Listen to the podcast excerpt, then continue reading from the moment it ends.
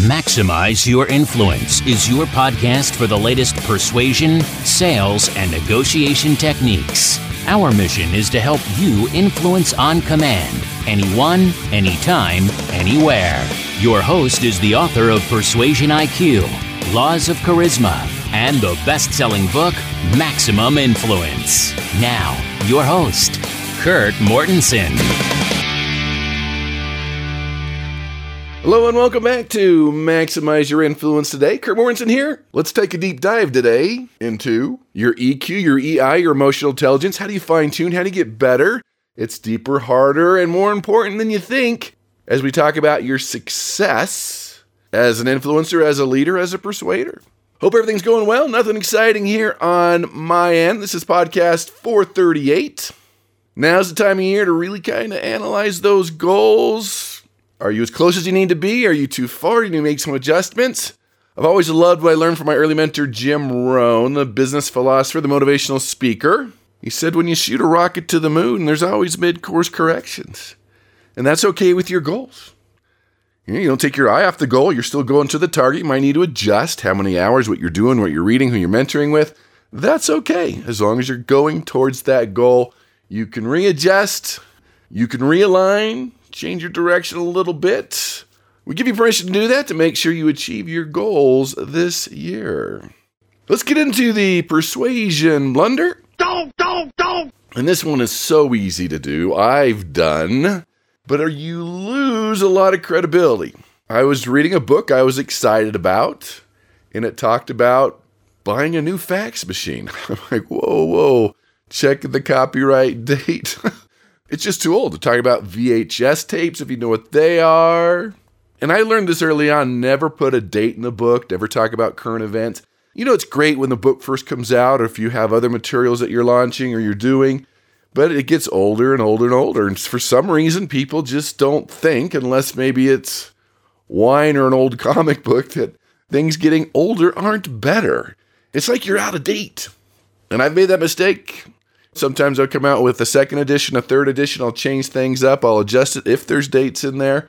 You do need to be careful, especially in the science world. When we take deep dives in these geeky, scarly articles, sometimes it's a little too old. It's outdated. Some of the research has been upgraded, updated. Especially, they say we've learned more about the human brain in the last 10 years than the last 100 years combined. That's even a dated study, but we're learning fast. The world knowledge base is doubling every six years.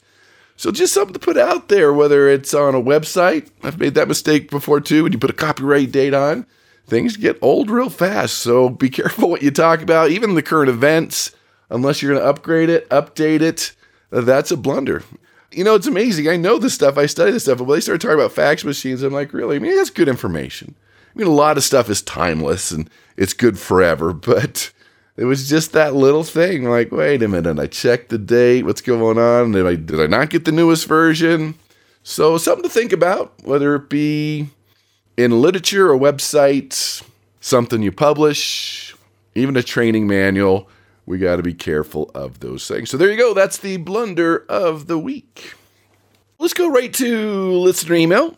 This is from Amos. I'll just say A. Doesn't have the country. It looks like Canada Oh, from Canada. Welcome. Don't know what city. But he sent me the Geeky Scarly article, so we're doing listener email. Oh boy! And Geeky Scarly article at the same time. And everyone's welcome to do that. If there's something you want me to take apart on the show, take a look at. Again, our topic today is emotional intelligence, EQ, or sometimes it's even called EI. Now, there's a lot of factors, a lot of people holding on to that, a lot of different areas definitions. This one comes from the Harvard Business Review. And I'll put a link there at maximizeyourinfluence.com.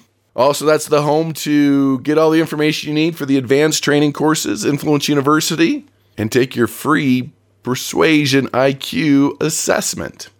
So, this particular article, again, everyone's a little bit different here, has what they call competencies. There's 12 competencies within emotional intelligence. Some have more, some have less. Let's take a look at this one, kind of define it, work on some things, give you some tools here, and realize we could all do better here. It's not just done and done. It's like your people skills, it's like your leadership skills. We're always working on them, we're always fine tuning them. They give credit to Korn Ferry Group, which does the assessment. They call it a competency inventory. And Richard Boyatzis, who's a professor in Department of Psychology and Cognitive Science at Weatherhead School of Management at Case Western Reserve University. So a lot of the article talks about it's a trap that too many people deal with emotional intelligence too narrow. Now, does there need to be 12? Well, that's what they've chosen. Some people do more, some people do less. Because a lot of people just kind of look at EQ, that emotional intelligence is being sociable, being sensitive, being likable. Those are subsets, but they take a deeper dive. And Amos wants me to go into each one of these and talk a little bit about them. So they've divided these 12 into four categories self awareness, self management, social awareness, and relationship management. So the first one is self awareness, and there's only one in this category your emotional self awareness. Do you understand your own emotions, what they're doing for you, what they mean, how they affect you? And let me add, are you addicted to emotions? People don't realize you can get addicted to emotions. Every time you have an emotion, there's a physiological response in your body. Neuropeptides are released. And for some people, especially with those addictive personalities, it can become addicting. Being angry all the time or being depressed all the time can become can become people's new normal. So just you, yourself, not just others. This is you you're in control. You can stay calm, clear headed. You're not uh, Mr. Road Rage driving after people out of control. You have your own self awareness of your own emotions, what they mean, what they do to you, and you can control them to a certain extent. The second area is self management. And kind of list these are the areas that you kind of need to work on. So, self management is taking it a bit a step further emotional self control. So you're able to balance those emotions, have healthy emotions. So you can take those negative, maybe disruptive emotions, those impulses, you have a little control, a little balance. Now, kind of overlaps with self awareness. Being aware and then controlling them is a big part of it. So you can find ways to manage your emotions. Even during a crisis, even when you're full of stress, you're able to do that. Then there's adaptability. That's also under self management. It's being flexible, handling change. So you're okay with new ideas or interesting approaches. You can adapt to new situations. And that's important for leadership being adaptable, looking around corners, being comfortable with change. Next one under self management achievement orientation. It means we want to achieve, we're motivated, we have exciting goals. We want to improve, to be excellent at what we do. So, in other words, you're driven. You're not the type of person that sucks the life out of people. You are achievement oriented, you're going after your goals, and that's very contagious to other people. Then the final one for self management is positive outlook. We've talked about this one with laws of charisma. You bring people up, you're optimistic, you're persistent, you might hit some roadblocks, some setbacks, hit a few trees along the way, but that's okay. You're going to get there. And others can feel that from you. They know that you're going there. Even though there might be a few setbacks, you have a healthy optimism, as I call it, because the unhealthy is when everything is so great. People like, no, people want to hit you because you're just too optimistic sometimes. Just a good, positive outlook. So that's under self management. So then there's social awareness. The first one in there is empathy. We've talked about that one before. That's a big part of charisma and leadership. You can sense their feelings, you can read the room. You can not just be sympathetic, but really get in their shoes and and care. They feel that you're truly interested in their concerns, that you truly feel what they're feeling. They feel that they can talk to you, they can work with you, they can collaborate with you. That's true empathy. Now, also under social awareness, that's also what we could call a social radar organizational awareness. So, part of reading people one on one, I mentioned reading the group, understanding the different relationships within the organization, different power structures. Who are the influencers? What are the best networks people get to know? They're good at getting teams together, they're good to be on the team and getting the right people in the right, as they say, seats on the bus. And also, part of that too is just the unwritten rules that people have, the corporate culture, they are aware of that. Now, the final one, we spent a lot of time on a lot of these on the show. First one, you've probably heard this word before out of my mouth, is influence. So it's under relationship management. The first one is influence. to have that impact, to persuade, to convince, to influence, to get their support, to get the yes. And let me add what I've always said get others to want to do what you want them to do and like doing it. So you're persuasive, you're engaging, and let me add charismatic. And that's a critical skill of emotional intelligence. Now, the next one in relationship management is coach and mentor. We talk a lot about this in leadership courses where you can coach somebody, your ability to give feedback and support where they're not getting upset. They feel like you're on their team, that you're interested in them, you're helping them improve themselves, have turn their weaknesses into strengths if you need to. And they feel not attacked, but they feel like you're on their team, you're on their side. It's constructive feedback and that you get them. And when that happens, they don't mind when you challenge them. Now, also under relationship management, conflict management. I mean, that can fit into the coaching. There's a little overlap here coaching, mentoring. You're doing that when there's conflict, but you have the ability to help multiple people or even one person through these tense, rough situations. Maybe it's a highly emotionally charged situation. You're good at helping people that are at each other's throat or at war or have a disagreement to come to an agreement. This could also probably be in the, a lot of times, the negotiation category. So people have different beliefs, different opinions. You can bring them together. You can deal with that conflict. Next one on relationship management is teamwork. I think you know this one. Getting the team together, getting the best out of the team. All out again, the right people on the right seats in the bus on the team, meaning the right people are doing the right things. Everyone's contributing. There's respect. People are cooperating. People are keeping their deadlines. They're all working at full force, 100% or more, on a common goal that the team has. And they like being on the team. They like the people around them. They get more done together. And final one out of all the 12, relationship management is the category. Inspirational leadership, we've talked about that one too. I think you get that one. You're not using fear and worry and desperation to lead. You inspire. You have a common purpose, a shared mission. People feel that they can do it. So there is some overlap there. I do agree with all these. I mean, can we put them in smaller categories? Can we add some? We probably can, but those are a great list to start working on to help take everything to the next level. EQ, emotional intelligence, whatever you want to call it. As you know, critical for your success. Your self awareness and self management, those are half of them. And then the social awareness and relationship management would be the other half working with other people. So a lot of people make that mistake. They just think, oh, I'm reading people. There's a lot of aspects here. And each one of these can dramatically increase your ability to influence, to persuade, to lead, to have better relationships. These are all important. So one of Amos's questions was there any that I didn't think should be on the list? No, I think they're all good. I think there is overlap, obviously, but that's okay. All skills that we can work on and improve, choose one, and you'll be a better persuader, a better influencer. I mean, we can go through the studies, get better at expressing themselves, fewer people problems, stronger relationships, better customer service, more positive climate in the work environment, better building vision, People feel more connected. And I mentioned earlier, stronger driver. I mean, there's a lot of different things here. We can go on and on. You know the benefits. It's probably why you're listening. What can we do to get a little better? Well, the first one is learning to identify those emotions. It's just like, oh, I'm angry, or I'm worried, or I'm resentful, or I'm jealous, whatever it is. You have to identify them.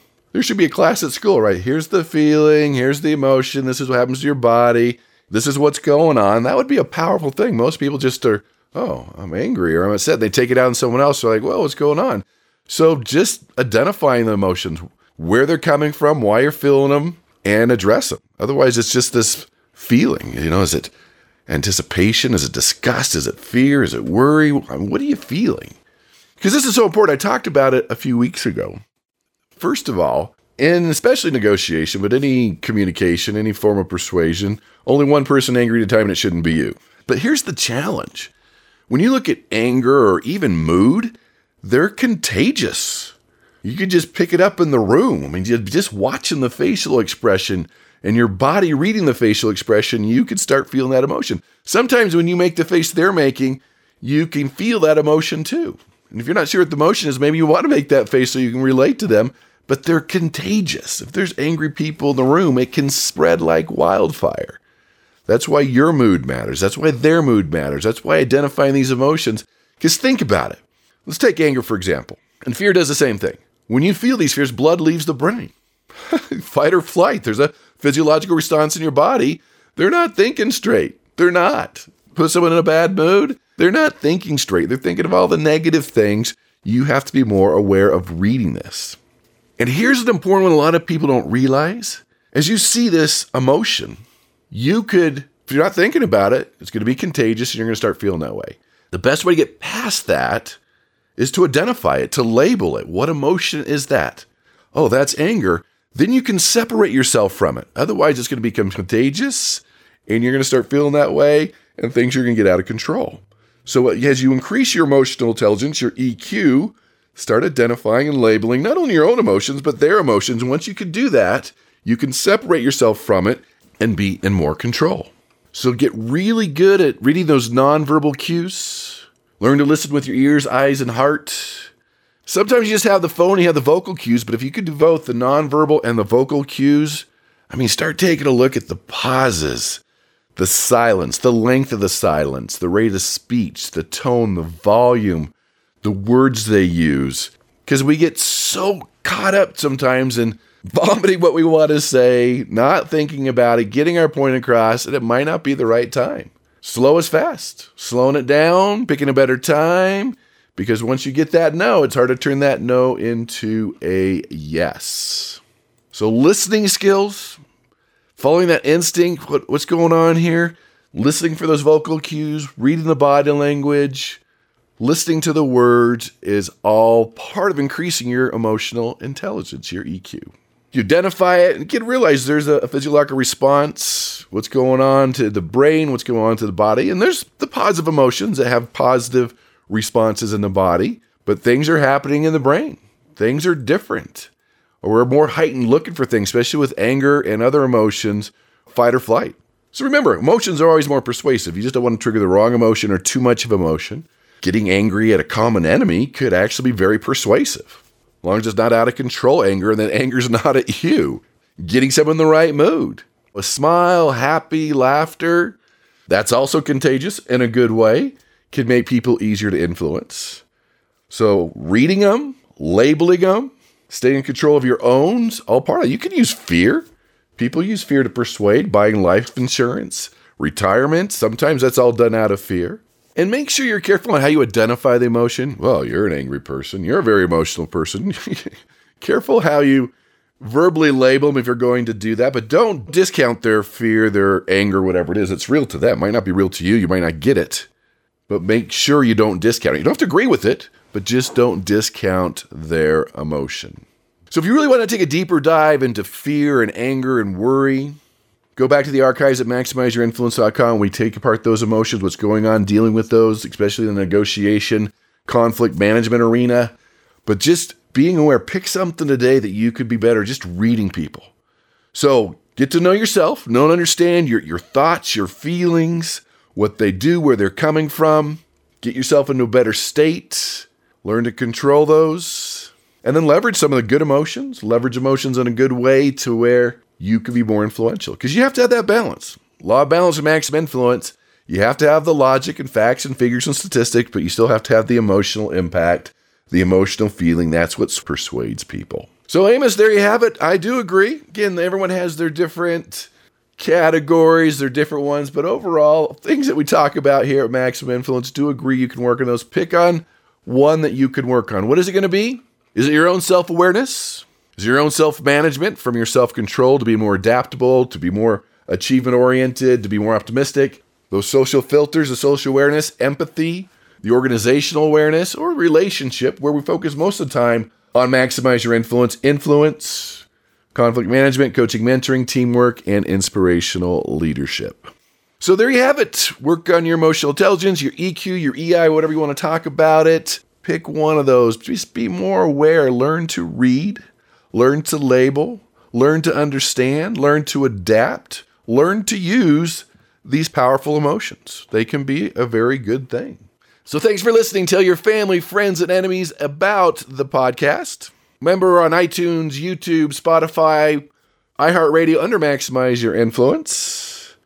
And take something you can learn, especially reading an audience, one on one group of people. So, hey, let's continue on with the special of the month. Take your presentation IQ assessment. It's 10 questions, pretty fast, helps with my research, helps you identify your strengths and areas that you can work on, and you'll get the video on how to create the perfect persuasive presentation with the downloads, the templates, the things you need to be more persuasive. You've heard me say it anybody can present, but is it persuasive? Anybody can inform, but is it influential? Anybody can just try to communicate, but is it convincing? And emotional intelligence is part of reading an audience, and it's an area that we do focus on in the training. So take it, spend a few minutes. I'll get you the video, I'll get you the training to be more influential. Because I'm telling you, your upward mobility, your charisma, your leadership, a lot of it comes back to your ability to present and be good at it. And not just data dump, but be good, engaging, and charismatic. So check out presentationiq.com. Appreciate your time, your love, and support. So work on that emotional intelligence, those competencies, become more influential, become a better leader, become a better reader of people, and go out and persuade with power.